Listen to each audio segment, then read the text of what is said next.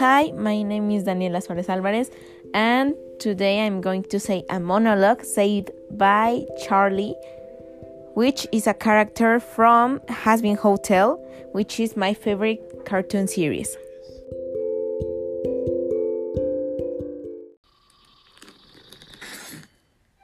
Well, as most of you know, I was born here in hell, and growing up I always try to see the good in everything around me. Hell is my home and you are my people. We just went to another extermination. We lost so many souls, and it breaks my heart to see my people being slaughtered every year and no one is even given a chance. I can stand idly by while the place I live is subjected to such violence.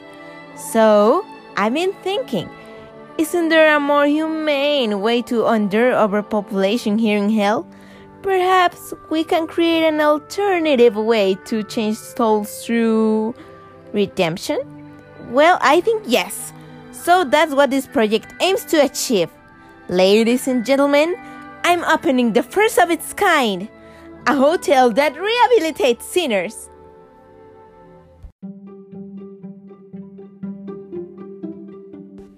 So what is going on in this monologue that the character said was because she was talking about opening a hotel to rehabilitate demons in a news program.